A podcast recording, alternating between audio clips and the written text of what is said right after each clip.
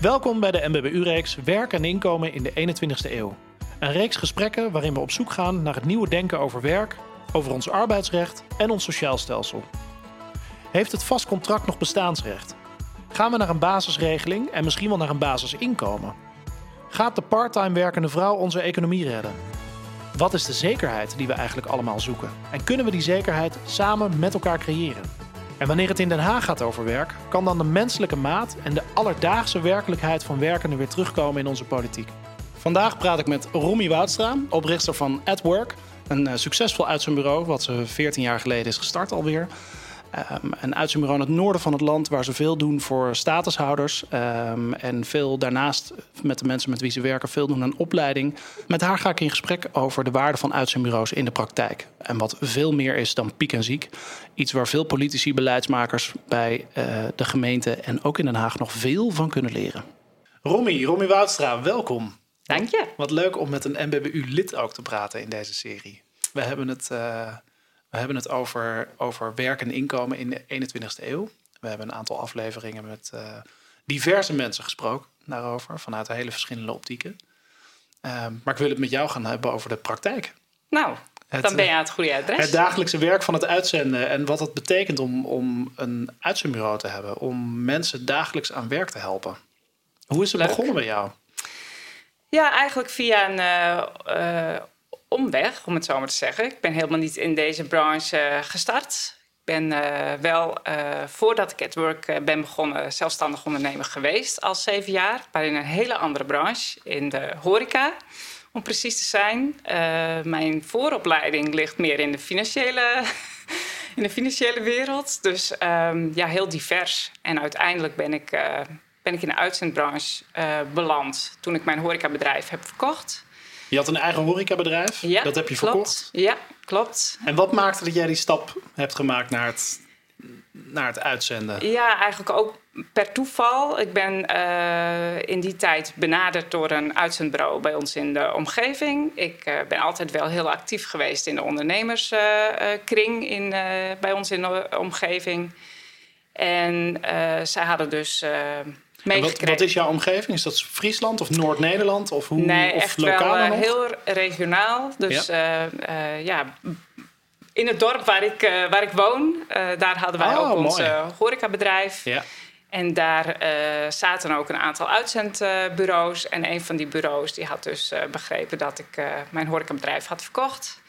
En ja, via, via mij benaderd of ik misschien interesse had in in een baan bij, uh, bij hun op kantoor als uh, ja, meer de commerciële kant ook. Uh, omdat ik natuurlijk veel ondernemerscontacten had. Ja. Dus heel logisch. En zo ben ik er eigenlijk per ongeluk ingerold. Maar um, ja, ik vind het ontzettend leuk en dankbaar werk. Ik denk ook wel dat het heel veel raakvlakken heeft met de horeca. Omdat je toch ja, mensen blij wilt maken. Dat, dat idee denk ik dat er wel een beetje ten grondslag aan ligt. Ja. Ja, je bent heel dienstbaar aan mensen. Klopt, ja. ja. klopt. En, en dat vind ik ja, in dit vak ook ontzettend leuk. Althans, als je het goed doet. Je kunt heel dienstbaar zijn. Ja, dat klopt. Is, ja. Ja. Nou, en bij ons in de omgeving uh, ja, zijn toch wel heel, uh, heel veel laag opgeleiden. Hè. De, de, het hogere segment uh, trekt toch wel bij ons uit de regio vandaan. En je, je ziet wel dat mensen heel veel moeite hebben om dat contact te leggen met, uh, met de bedrijven. Dus op die manier moeite hebben om aan, uh, aan een geschikte baan te komen. Ja. En daarvoor dus echt een uitzendbureau wel nodig hebben om die kruiwagen te zijn voor. Uh, ja. Ja, om, om aan een leuke baan te komen. Ja, en je begeleidt dus heel veel mensen naar werk toe. Of van werk naar werk wellicht. mensen ja, die een baan verliezen of, of een project verliezen... en dan weer naar, naar een volgende baan of een volgende functie helpen. Is het nou ook zo dat er uh, veel mensen, dat je veel mensen aan werk helpt waar ze blijven, blijven hangen? Of waar ze, waar ze blijven binnen dat bedrijf blijven werken en op een gegeven moment voor dat bedrijf gaan werken in plaats van vanuit, het uitzend, vanuit de uitzendsituatie? Nee, bij ons is het toch wel veel dat je. Het is echt geen uitzondering dat mensen blijven plakken bij het bedrijf waar ze in eerste instantie naartoe hebben uitgezonden. Ja. Uh, wij hebben ook weinig, of ja, weinig, dat is, dat is misschien ook wat overdreven, maar ten opzichte van uh, wat je ziet in onze branche, hebben wij toch veel minder verloop in uitzendkrachten. Dus uitzendkrachten zijn vaak wel langdurig bij ons uh, ehm, uitzendkracht. Uh, doorlopen vaak ook fase 1, 2, fase 3. En ja, stromen in, in heel veel gevallen zelfs nog door naar fase 4. Mm -hmm. um, dat komt denk ik ook omdat wij in de omgeving ook bedrijven hebben die zich daarvoor lenen. Omdat er veel. Um, ja, we zitten toch heel erg in het MKB, waarvan de uh, opdrachtgever vaak zelf ook meewerkend is. Dus heb je, heb je speci specifieke branches of bepaalde branches waar jullie heel erg actief in zijn? Of is het heel breed? Mm, ja, het is wel begonnen in de bouw. Uh, daar zijn, ja, als je dan één klant in de bouw en die bedien je goed. En bij ons in de wereld is het toch wel een beetje ons kent ons. Dus uh, onze klant is heel tevreden en die zegt tegen een andere klant van... oh, je moet even naar het work, want daar regelen ze het gewoon goed voor je. Uh, maar ja, bij ons wordt er dus heel erg geleund ook op dat stuk HR-advies. Meewerkende um, directeuren van een bedrijf die uh, met de laarzen gewoon in de klei staan... die hebben geen verstand van cao's en alles wat bij verloning komt kijken. Dus ze leunen heel erg op onze expertise van... goh, regel jij dat? Want daar heb ik geen verstand van. Ja, ja, precies. En hoe, hoe, wanneer je bent begonnen in de uitzendbranche als, uh, uh, gewoon als medewerker van een bedrijf waarvoor je gevraagd werd. Ja, en klopt. wanneer heb je de stap gemaakt om je eigen bureau op te zetten? Ja, dat was al vrij snel. Ook gewoon omdat, uh, ja, als je zelfstandig ondernemer bent geweest, en dat is misschien ook een uh, persoonlijk, persoonlijk ding, maar ik vond het heel lastig om mij niet te mogen bemoeien met bepaalde zaken waarvan ik dacht van ja, dat zou ik anders doen. En dat, om dat naast me neer te leggen, daar had ik wel moeite mee. Dat ik dacht van ja, Romy, dat is uh, leuk dat jij dat vindt, maar het is niet jouw bedrijf. En dus wat waren dat voor dingen? Ja, commercieel onhandige dingen waarvan ik dacht van uh, lijntjes leggen. Van goh, joh, uh, bepaalde uh, mensen die wat voor je doen, daar moet je gewoon goed op passen. En uh, die brengen je later ook weer uh, andere dingen. Dat soort commerciële handigheden of zo. Ja. Ik kan het niet helemaal goed uitleggen misschien, maar het is wel als je in, in de gemeenschap en uit onze gemeenschap komt, dan heb, je, uh, ja, dan heb je wel in de gaten wat belangrijk is om bepaalde zaken voor elkaar te krijgen. En dat is dan soms ook even een dubbeltje uitgeven om een kwartje te verdienen. Ja, ja, precies. En had dat ook te maken met hoe je met de mensen omgaat? Of met, uh, met, met, uh, met, met de uitzendkrachten omgaat, met je, met je medewerkers omgaat? Um, wat, wat, waar maken jullie daarin het verschil? Wat, wat zit daarin? Jullie zijn nu al. Hoe, wanneer ben je begonnen? Laten we daarmee beginnen. Uh, 2007. 2007 heb ik ah, ja. me ingeschreven. Zo'n 14 jaar geleden nu. Ja, ja, klopt. En de eerste uitzendkracht had ik de eerste dag na de bouwvakker. Ah, kijk eens. Wat ja, goed. Dat was echt uh, een heugelijke dag. We hadden een opdrachtgever die uh, had gehoord dat ik zou uh, beginnen. Eigenlijk een kennis uit mijn, onze kennissenkring. Die wist dat ik ermee bezig was om zelf een uitzendbureau op te starten. En die belde me op een gegeven moment een dag voor de bouwvak van... Goh, hoe ver ben je eigenlijk met, met dat bedrijf? Want ik wil een zwager van mij wel graag ergens onderbrengen. Want die gaat een paar, paar weken mij helpen... Dus ik dacht, misschien is dat wat uh, voor jou. Ja. Nou ja, ik zei, ik ben feitelijk nog niet begonnen, maar ik zei, per wanneer zou dat moeten? Nou ja, over drie weken na de bouwvak. Nou, ik zei, dan begin ik dan. Ja, en wat goed. Ja, dus zo is het eigenlijk ja, gekomen. Soms. Ja, ja, precies. Soms moet je even een duwtje hebben in de goede richting. Ja. Hey, maar je bent nu 14 jaar bezig. Uh, hoe is jullie bedrijf ontwikkeld? Want ik hoorde dat jullie uh, veel werken, veel doen op het gebied van opleiding van mensen ook. Dus je helpt niet alleen mensen aan werk, maar je doet veel aan opleiding. Je werkt ook veel met statushouders, heb, ja, ik, uh, heb ik gehoord. Hoe is dat gekomen? Hoe, hoe ben je daarin, je, hoe hebben jullie je, je daarin ontwikkeld? Nee opleidingen zijn we gelijk wel bovenop gaan zitten.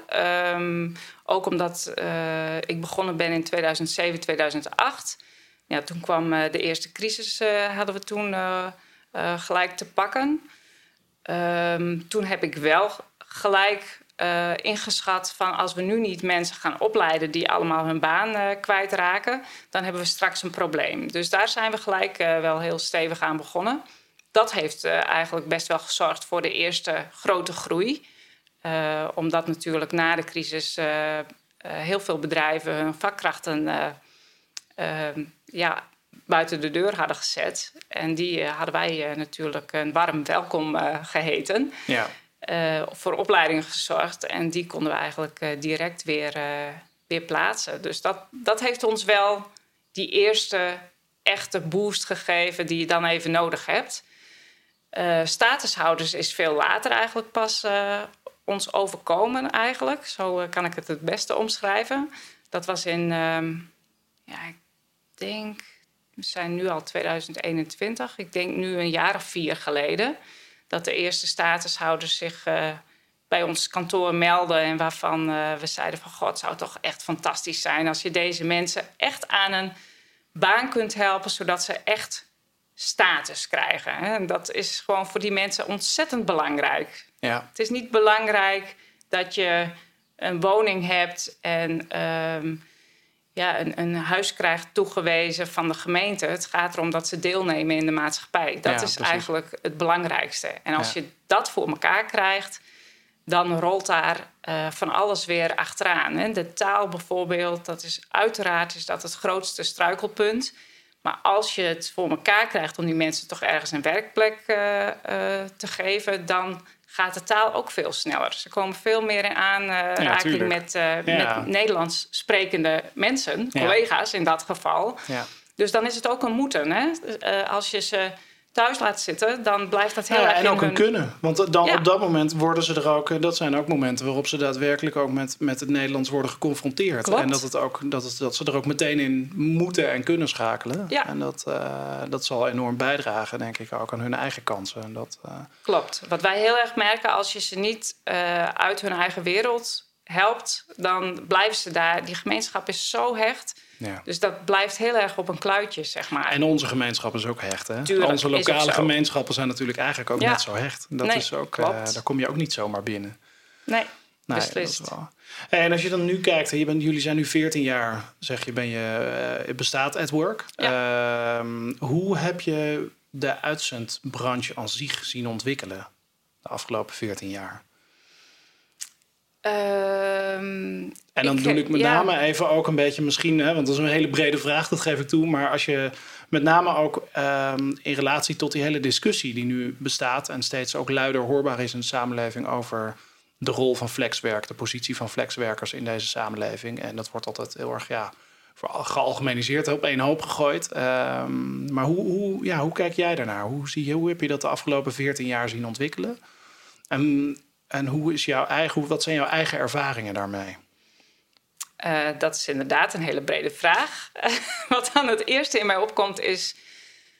Ik vond toen ik startte, vond ik het heel moeilijk om uh, te ervaren hoeveel... Uh, wat je eigenlijk allemaal moet weten. En ik vond het ook best wel verbazingwekkend dat je zomaar een uitzendbureau kunt beginnen. Misschien is dat wel een foute opmerking. Dat, uh, dat hoor ik ook wel eens vaker nou, terug. Dat is geen goed en fout. Nee, gewoon, maar het is... Het, um, ja, ik ben eigenlijk ook begonnen met... Um, uh, proberen en zien waar het schip strandt. En dan strand je best wel heel snel. Ik vond het best ook lastig om aan de juiste informatie te komen. Vooral als, als starter. En dan ben ik 14 jaar geleden gestart. Nou, ik... Uh, ik uh, geef het ze te doen die uh, vandaag de dag gaan starten met alle wet en regelgeving.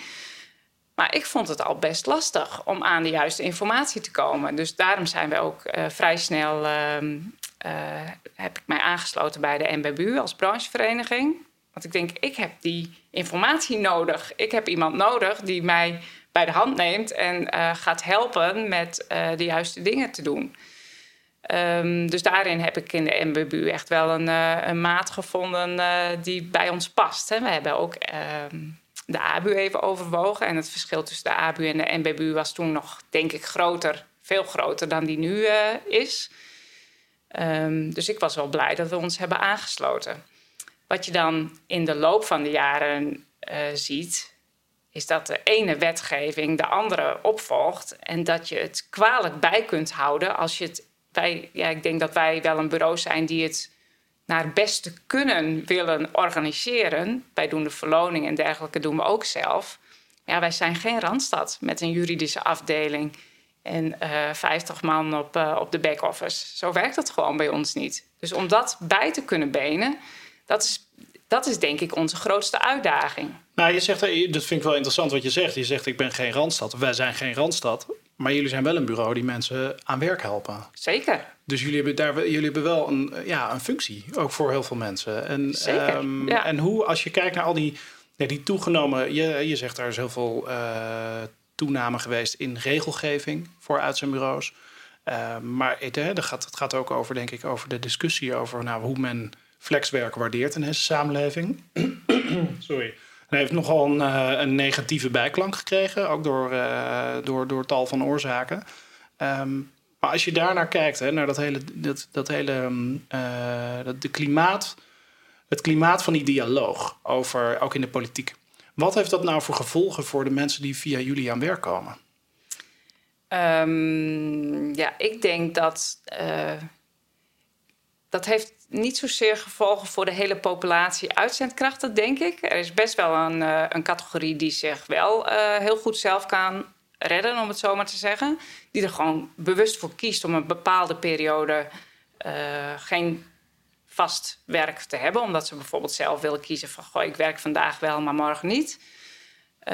dus die categorie, daar heeft het niet zoveel invloed op. Maar het gaat wel om de mensen die vaak aan de onderkant van de maatschappij, bijvoorbeeld de statushouders of mensen die uh, ja, minder makkelijk aan uh, eigen werk kunnen komen, die nu denk ik toch eerder echt aan de kant uh, komen te staan. En vooral nu uh, met het nieuwe SER-akkoord, ja, hou ik mijn hart wel een beetje vast. Dan denk ik van ja, wij maken soms wel echt uh, maximaal gebruik van de flexibele uh, uitzendperiode. Uh, omdat mensen gewoon niet kunnen aarden in een vaste baan. Omdat het bijvoorbeeld problematisch is voor die mensen. En zulke mensen, als die dan bijvoorbeeld na de uitzendperiode niet meer uitgezonden mogen worden door een bepaald bureau, zoals het er nu uitziet, ja, die hebben best wel een probleem, denk ik.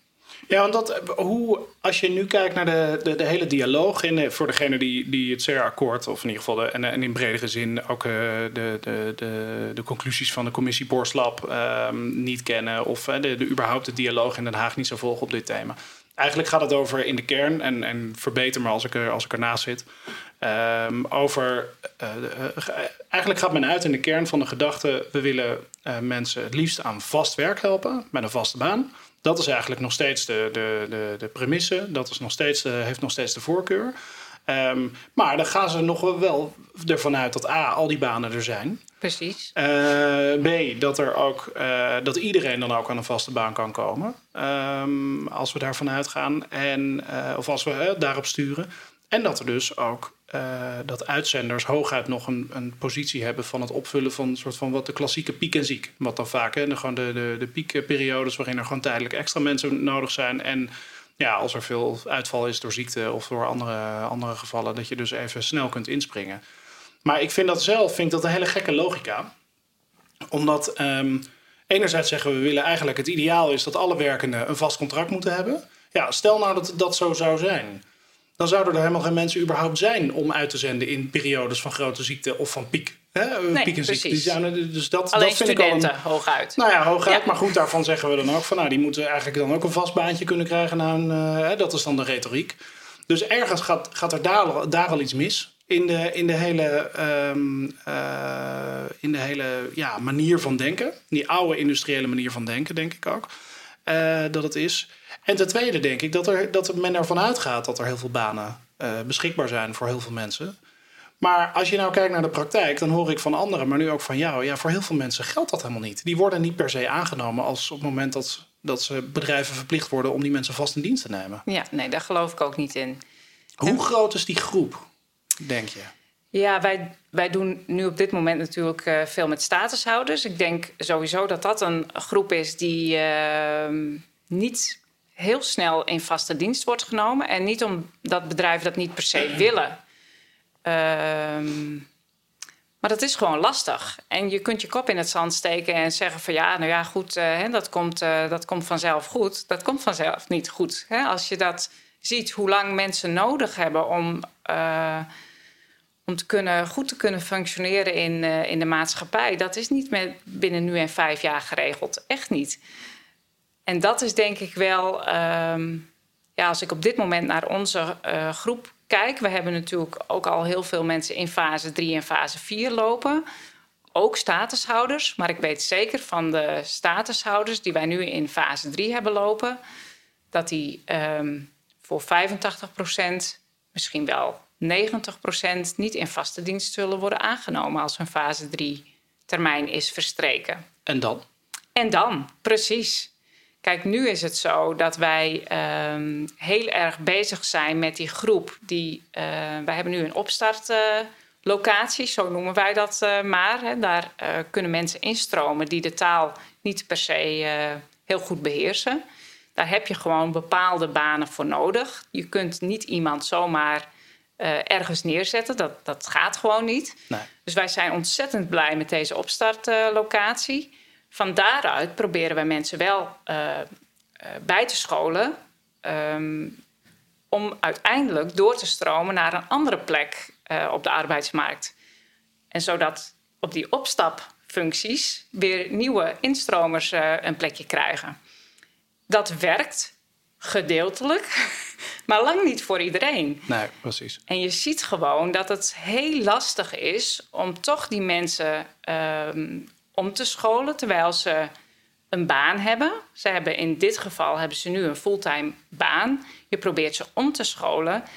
Maar je ziet ook dat die categorie ook wel angstig is van goh, maar ik wil eigenlijk deze baan niet loslaten, want ik weet niet waar ik dan terecht kom en of dat goed komt. En zij zijn natuurlijk ook op zoek naar zekerheid. Ja, en die ja zekerheid... doordat er zoveel kramp eigenlijk bestaat nog steeds bij, bij beleidsmakers en veel politici over die die zogenaamde noodzaak om iedereen aan die vaste baan te helpen, ja, creëer je ook dat heel veel werkenden in Nederland ook die kramp, uh, zo ja, krampig, krampachtig gaan doen en ook die kramp voelen van die vaste baan en zeggen van ja, als ik dit loslaat, dan ja, dan doordat we het zo geregeld hebben in Nederland, uh, uh, is ook de, de, mogelijkheid van een nieuwe tijdelijke baan of een nieuwe, nieuwe baan wordt ook veel, veel lastiger. Ja, klopt. Uh, dus die kramp, eh, we zeggen we, ik hoor in Den Haag wel eens mensen zeggen, ja, die, die, weet je, die, eh, die economie, die bedrijven, die deugen niet en die moeten die mensen gewoon in vaste dienst nemen.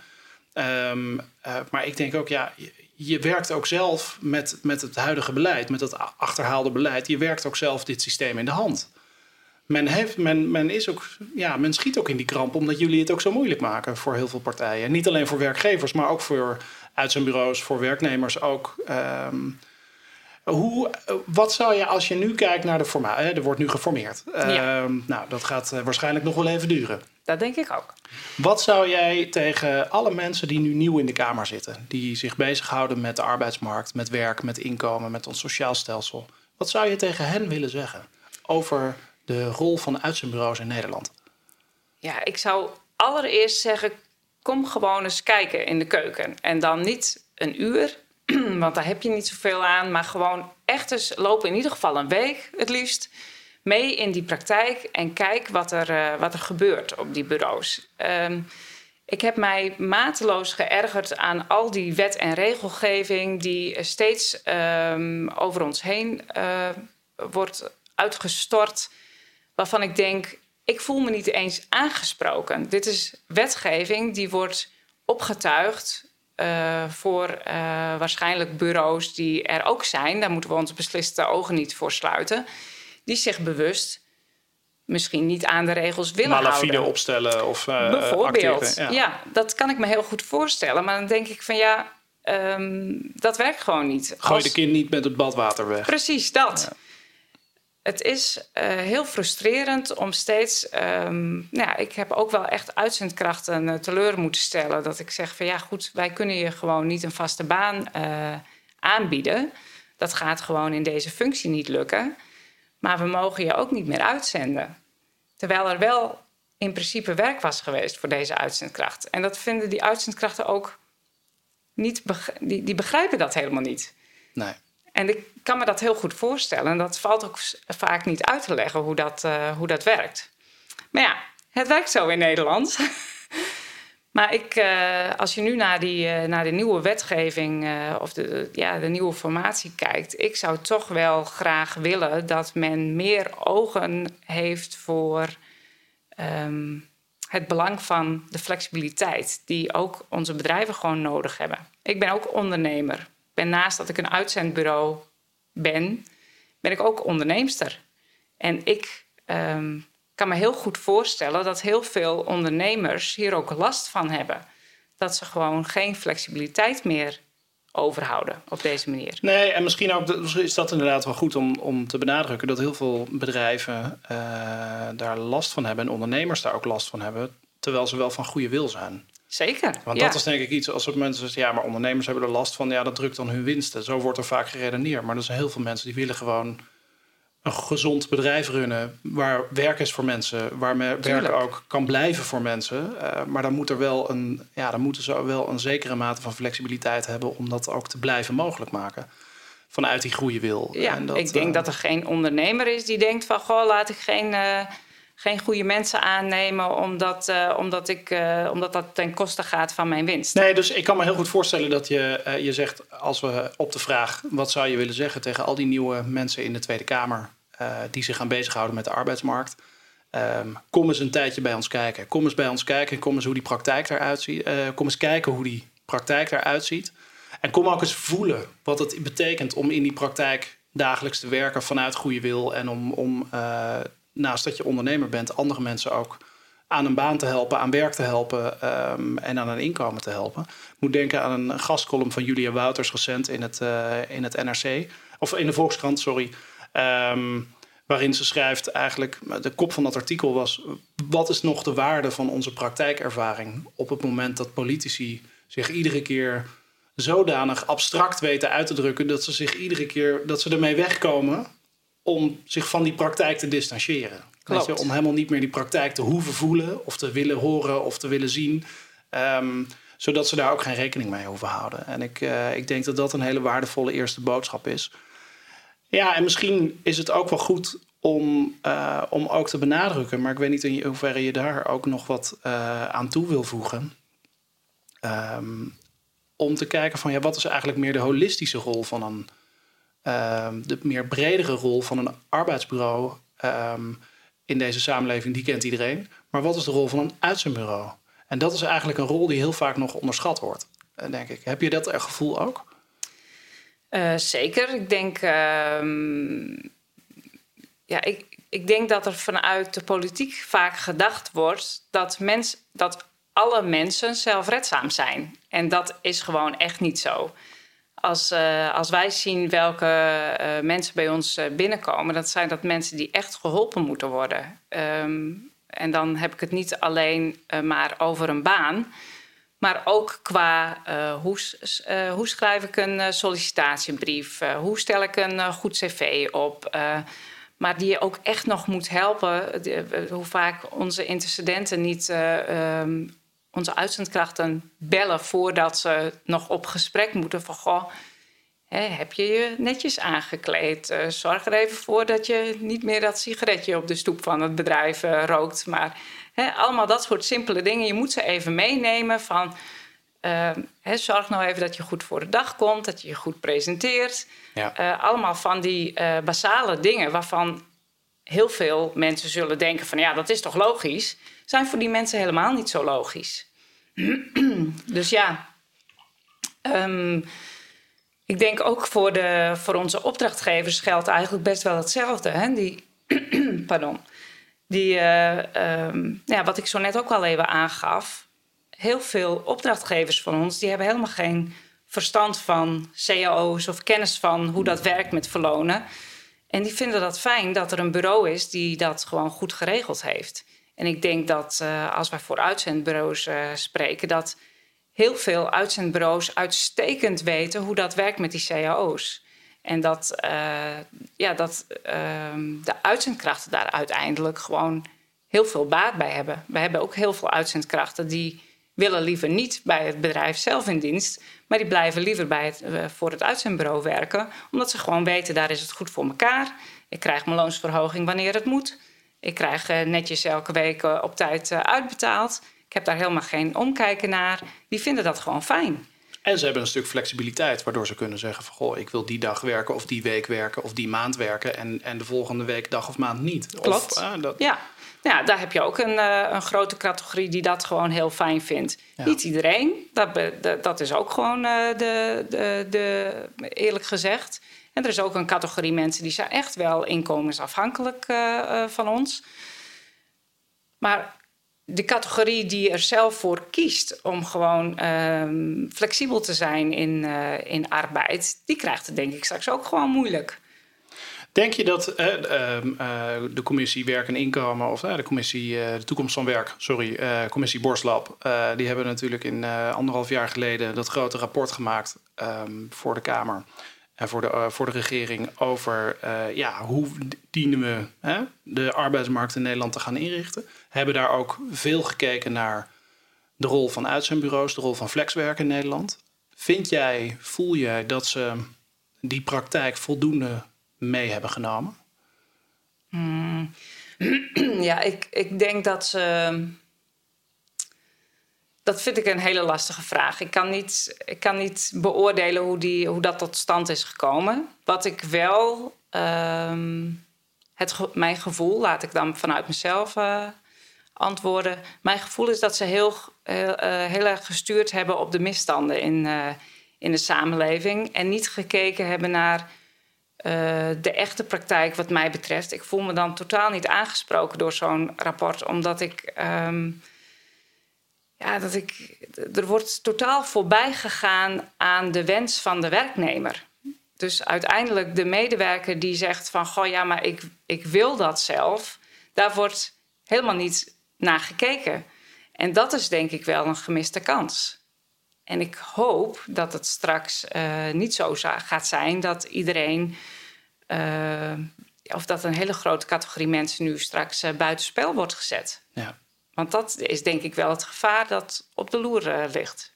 Ja, dat is een, nou, we hadden het er voor, de, voor deze aflevering al even over. Um, dit is een hele mooie uitspraak die ik ooit in Zuid-Amerika heb geleerd. Beoordeel nooit iemand voordat je een maand lang in zijn schoenen hebt gelopen. Precies. Misschien wordt het tijd dat de politiek zich daar uh, zich dat ter harte neemt. En misschien eerst eens een tijdje bij jullie komt kijken en meedraaien. Voordat er, uh, voordat er hele belangrijke beslissingen worden genomen. Dat denk ik ook. Bij een uitzendbureau doet, al, doet meer dan alleen mensen uitzenden.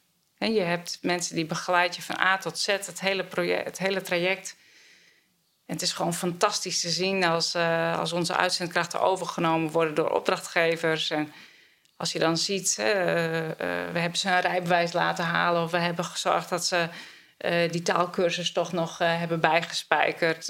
en ja, mensen die echt een, inderdaad een status krijgen of die bij ons komen van goh, ik ben aangehouden door de politie onderweg en nu heb ik een snelheidsboete gekregen. Wat moet ik hiermee? Ja. en dat, dat soort praktijken ja, maak je mee. Begeleiden in levensontwikkeling. Ja, klopt.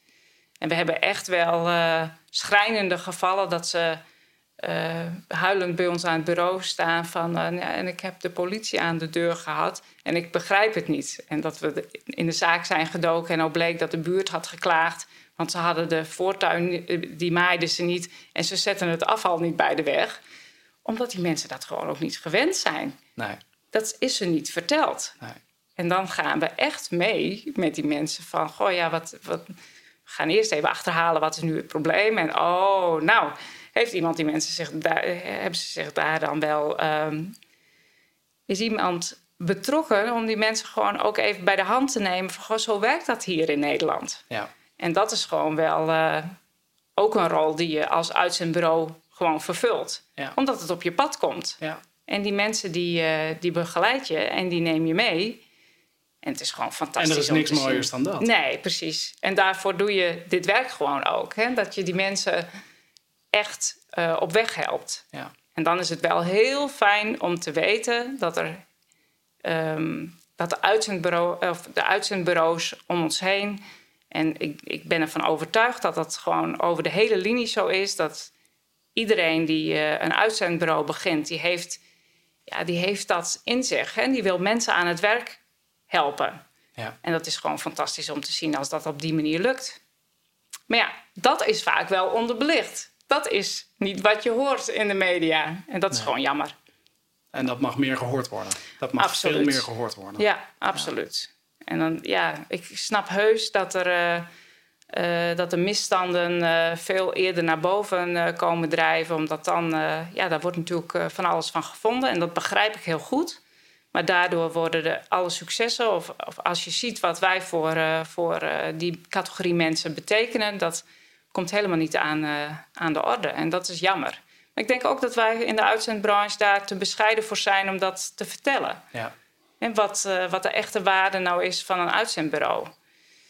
Maar ja, goed. Je, ik denk er in de kern dat je gewoon die kruiwagen bent voor mensen. En wij willen niet, niets liever dan die mensen uiteindelijk loslaten op de arbeidsmarkt. Van nu kun je het mooi zelf. Ja, mooi. En soms heb je daar wel die ondersteuning voor nodig. Dat je zegt van goh. Uh, we gaan samen even kijken naar welke arbeidsmarktkansen liggen er nu. En is dat geschikt voor jou? En wat heb je daar dan voor nodig? En hoe komen we daar? En dat is soms een, uh, een plan, daar gaat bij ons vijf jaar over. En dan denk ik van ja, als we dan nu terug worden uh, gezet na drie jaar, dat is jammer, want die mensen moet ik dan veel eerder loslaten, terwijl ze dan nog niet klaar zijn voor die plek, uh, uiteindelijke vaste plek wellicht in de, in de, op de arbeidsmarkt. En ook daar heb ik dan best wel zorgen over. Want als je ziet wat wij doen met um, bijvoorbeeld um, uh, de scholing, welke trajecten wij daar insteken. Gewoon om nu te kijken van, god, dit werk doe je nu. Maar kun je dat bijvoorbeeld over uh, vijf jaar of tien jaar ook nog uitvoeren? Wordt dat lichamelijk bijvoorbeeld niet te zwaar? Bestaat de uh, baan nog? Bestaat de baan nog? Ja. En dan gaan we nu natuurlijk voorsorteren um, op die situatie in de toekomst. Ja, en op en ontwikkeling. Ik, ja, klopt. En ik denk dat als uitzendbureaus alleen maar mogen fungeren voor piek en ziek... ja, dan zie ik niet gebeuren dat wij als uitzendbranche, als zou ik het met de beste wil van de wereld willen, hoe krijg ik dat dan voor elkaar? Hoe kan ik dat dan, hoe kan ik dat uh, traject insteken als ik weet van ja goed, hij, uh, hij verdwijnt na een paar weken als het goed is weer, uh, weer uit mijn bestand. Ja, ik denk dat dat een averechts effect juist gaat hebben op wat iedereen graag wil. Ja, en hoe we met elkaar omgaan. Klopt. Ja. En dan denk ik van ja, je wilt gewoon die mensen elk uitzendbureau wil uiteindelijk die goede match maken. En zorgen dat die mensen een plek krijgen op de arbeidsmarkt. Ja. En ja. En in de samenleving. En in de samenleving, klopt. Maar ja, het is gewoon ontzettend jammer dat daar geen oog voor is. Dat... Nog niet. Nee, klopt. Nou, misschien dat dit helpt allemaal. Ja. Laten we het hopen. Ronnie Woudstra, dankjewel. Dit was een aflevering in de MBBU-serie Werk en Inkomen in de 21ste eeuw. Alle afleveringen in deze serie zijn te luisteren via de bekende podcastkanalen. Voor een overzicht ga naar mbbu.nl/podcast.